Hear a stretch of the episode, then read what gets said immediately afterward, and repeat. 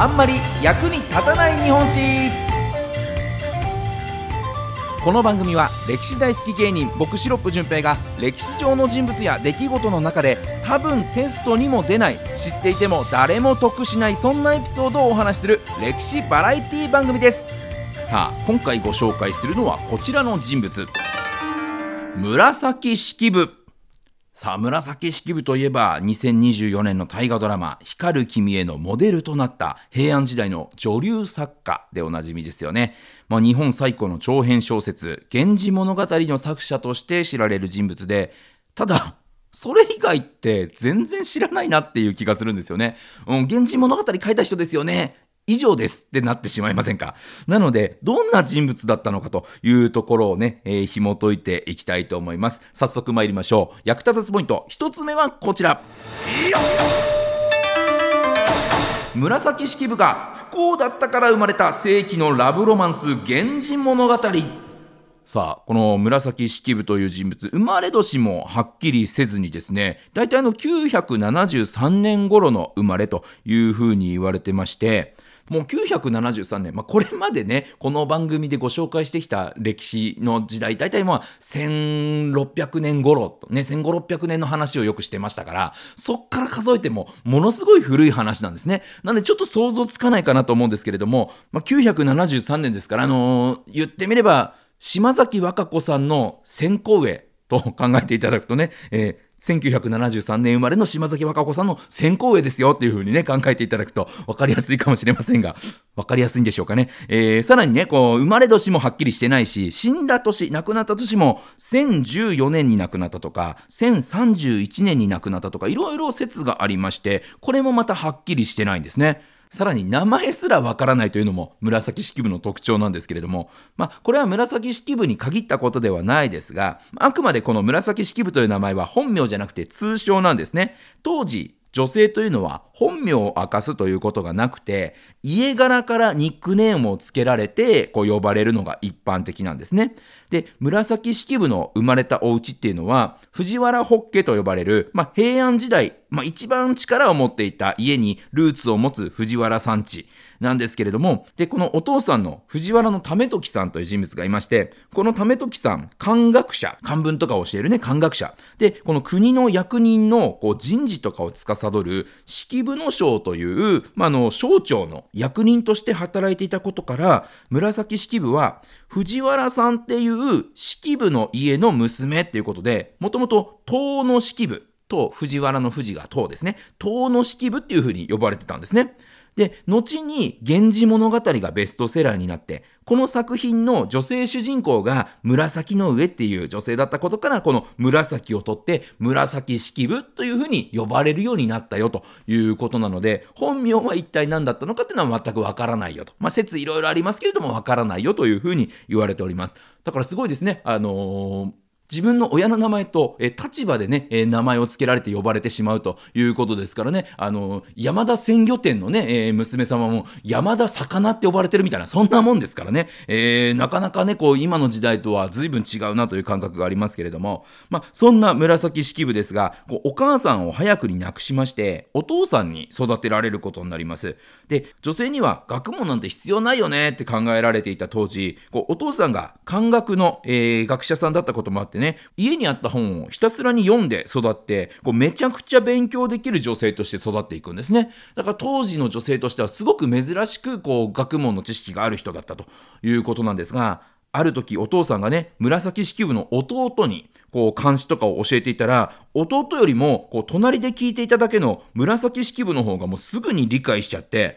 もうお父さんも、いやー、この子が男だったらどんなに良かっただろうなーっていうふうに嘆いたと言われるほどに学問の才能がある女性だったんですね。で、そんな風にして育った紫式部が10代から20代ぐらいの時、お父さんが残念ながら出世争いに敗れてしまって、10年ぐらいの間、お父さん、ニート生活をすることになります。で、家柄が全てっていう時代の中で、もういくらもともとがね、中流貴族であっても、お父さんが今ニートですっていうぐらいまで没落してしまって、さらにはね、えー、女性には学問いりませんよっていう時代に勉強ばっかしてる、もう堅物女ですみたいに思われてる、ね、そんな紫式部さんは、さすがに嫁ぎ先もなくて、今期を逃し、で、当時としてはかなり遅い、30手前ぐらいで、20歳ぐらい年上の男性と結婚することになるんですね。で子供を設けはするんですけれどもこう夫はもう全然家に寄りついてくれなくなってそのままこう死別をしてしまうとでもさすがに寂しすぎてもういても立ってもいられないということで筆を取ったこの紫式部さんなんですけれどももう寂しいからどうしようかなっていうことで自分の不幸な身の上と真逆のキラキラした世界を描くと、ね、いうことで現実逃避をするために生み出されていったのが「源氏物語」だったわけなんですね。で、紫式部が仮に何の苦労もないいいところのお嬢さんで、で、幸せな暮らしを送っていたら、源氏物語は生まれなかったかもしれないんですね。だからお父さんに育てられて勉強ばっかりして、で、お父さんが没落して、家も貧しくて、で、結婚相手にもね、こう、ほっとかれて死別してっていう、そんな人生を送ってきたからこそ、源氏物語を書こうということになったということなので、まあそういったね、背景、バックボーンがなければ、源氏物語、この世紀のラブストーリーというのは生まれなかったかもしれないということなんですよね。じゃあ続いて参りましょう。役立たずポイント、2つ目はこちら。日本の歴史を変えたかもしれない源氏物語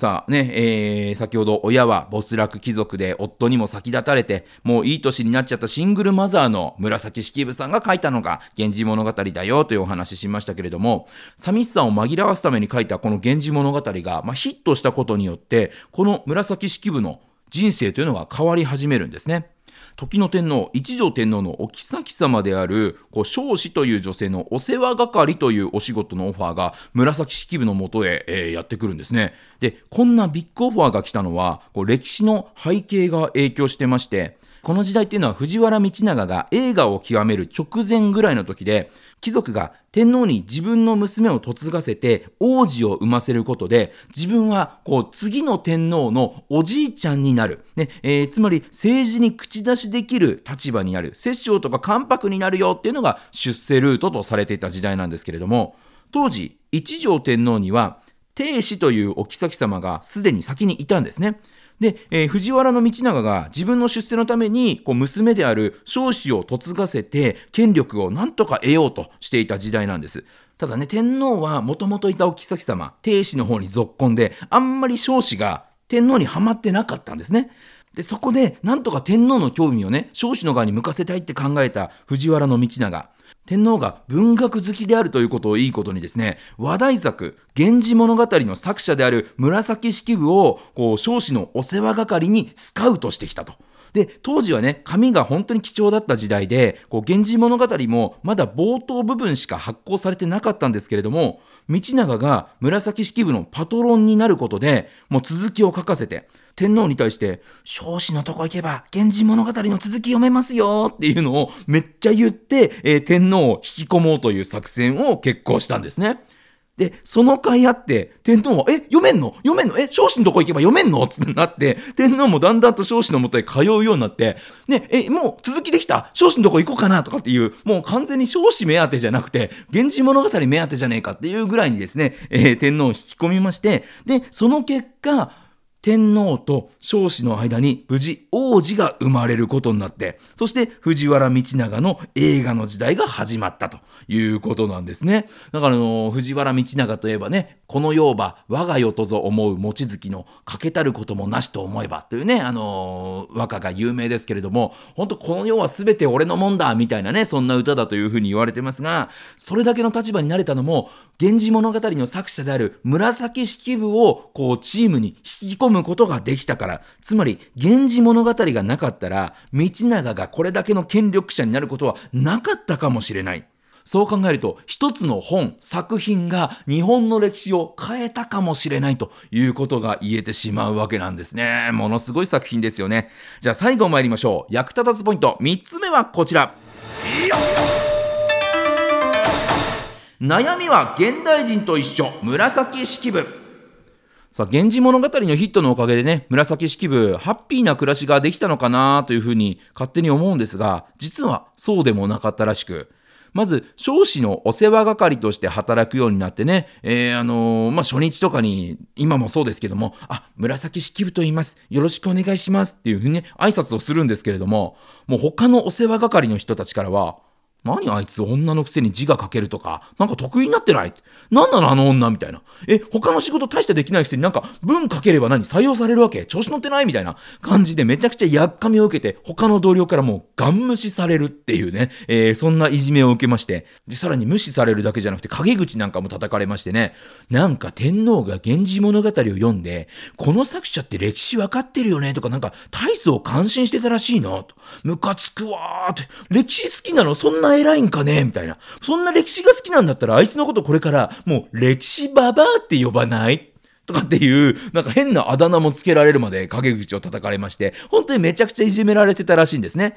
で、そんな状況に、もう紫式部も、まあ子供育てるためにね、頑張って働こうって思ってたんですけど、もうやってらんねえわ。もう最悪みたいになっちゃって、もうブチ切れちゃいまして、もう就職して何日か目で、もう出社拒否して、家に半年間引きこもったというふうに言われてますね。で、まあ、ただ、仕事しないわけにもいかないですから、職場復帰もするんですけれども、もうさすがに人間関係でね、ごちゃごちゃするの嫌だなっていうことで、紫式部は、なんとかみんなに嫌われないようにするためにと作戦を立てるんですね。それが急なキャラ編なんです。もう書類とか見ても、あの、すいません。この横棒は何て読むんですか？えっと、天皇は横棒上天皇、あ、一条天皇ですか？あ、そうな、あ、これ一って読むんですね、と。もう漢字の一も読めないぐらいにバカを演じまして、ね、あの、賢い女は嫌われるっていう風に思ってるから、めちゃくちゃバカを演じまして、で、まあそのおかげで、あれ？紫式部って意外と可愛げのあるやつじゃない？みたいな、周りもなんか評価が変わってきて、人間関係がうまくいくようになったなんていう風に言われてますね。まあ、あの、漢字の一も読めない人がね、あんなすごい作品書けんのかっていう話にはなりますけれども、ね、ただまあそんな風に人間関係うまくいくようになったんですけれども、やっぱり自分に嘘をついて演じてますから、もう日記にはね、もうボロクソ書いてますよ。マジでやってらんない。あいつら何も分かってないわ。もうあんな奴らに合わせるのしんどいわ。みたいなことね、書いてたりですとか、あとあの、枕草子の作者で知られる清少納言のことも結構書いてまして、もう会ったことはないんですよ。会ったことはないくせにね、なんかあいつドヤ顔で漢字とか使っちゃってるけど、ちょいちょい間違えてるし、あいつ結局上っ面だけなんだよね。そんな、自分は人と違って個性的なんです、みたいに思ってるとこが、マジで痛いんだけど、みたいなことをね、悪口として日記にめっちゃ書いてるみたいなね。だから元はといえば、こう、清少納言の方がね、こう、紫式部の、こう、旦那さん、もう死んじゃいましたけど、旦那さんのね、こう、服装とかのことをなんかいじったみたいなことがきっかけだったらしいですけれども、まあそんなね、もうだからあの、表面上は、ちょっとあの、バカを演じながらも、腹の底ではもうマジで腹立つわっていうのを、ふつふつと煮えたぎらせていた、そんなタイプの女性だったんですね。ですからこのベストセラー作家にはなったものの、決して風流で雅な暮らしではなかったということがわかるんですよね。だから1000年前の人も現代人の我々と変わらないんだな。悩むところって今と変わんないんだな。人間関係結構悩むのって一緒なんだな、みたいなことをね、えー、感じると、なんかすごく遠い存在だった歴史上の人物も、なんとなく身近に感じられるんじゃないかなという気がしますね。さあ、そんな紫式部がこの先ね、大河ドラマ光る君へでは吉高由里子さんが演じますがどのように描かれていくのかこの辺りも非常に楽しみだなということで、えー、今日は紫式部についてご紹介しました。また来週お耳にかかりましょう。さよなら。